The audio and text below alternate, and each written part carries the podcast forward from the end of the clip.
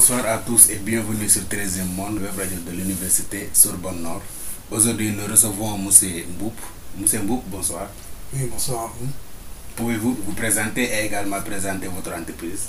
Alors, je me présente, je suis M. Mboup, euh, responsable d'une petite euh, société toute jeune qui s'appelle Speedex dans le Val d'Oise. Étant anciennement chauffeur poids lourd, j'ai décidé de me convertir dans l'ouverture d'une société de transport afin de pouvoir euh, découvrir de, nouveaux horizons et voir une nouvelle aventure. Notre société, c'est une société composée d'une flotte euh, qui va du véhicule utilitaire au tracteur routier, c'est-à-dire euh, d'un ensemble tracteur plus semi-remorque.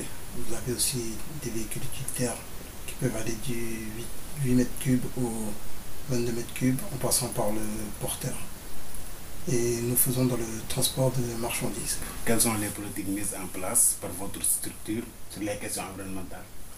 Alors, concernant les questions environnementales, nous avons mis en place des camions bridés, par exemple, à 80 km/h pour éviter les, les pollutions.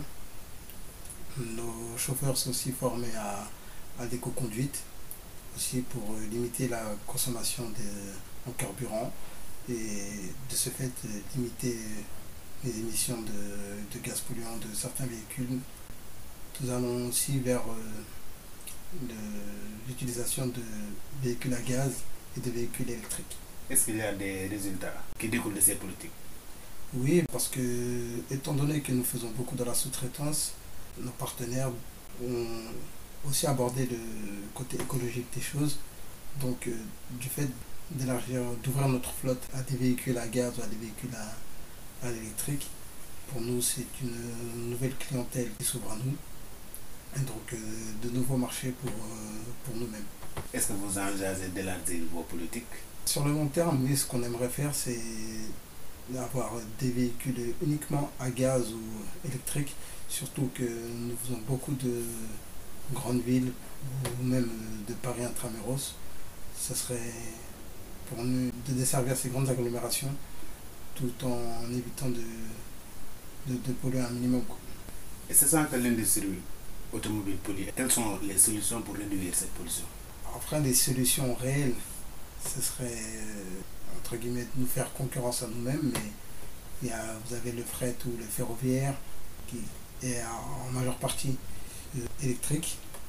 Donc, ce serait quand même de faire de la concurrence à nous-mêmes. Après, c'est vrai que l'avenir se, se, se ferait avec bah, des véhicules euh, que zéro émission, donc euh, des véhicules 100% électriques. Et pour terminer, quel est l'avantage pour votre entreprise de protéger l'environnement? Bah, L'environnement, en fait, c'est il est, il est là pour nous tous. hein. donc, euh, protéger l'environnement, c'est nous protéger nous-mêmes. Donc, euh, je pense que ça, ce serait un avantage à nous tous. C'est pas que pour notre société hein, ou par ma société, pour moi-même. Mais je pense que ce serait pour vraiment tout le monde. L'environnement, c'est pas quelque chose qui m'appartient à moi ou qui appartient à quelqu'un. Est- C'est quelque chose qui appartient à tout le monde. Donc, euh, en le préservant, on préserve nos santé aussi et, et celle de, et la santé de, de tout le monde. Merci M. Mboup, c'était un plaisir. Merci.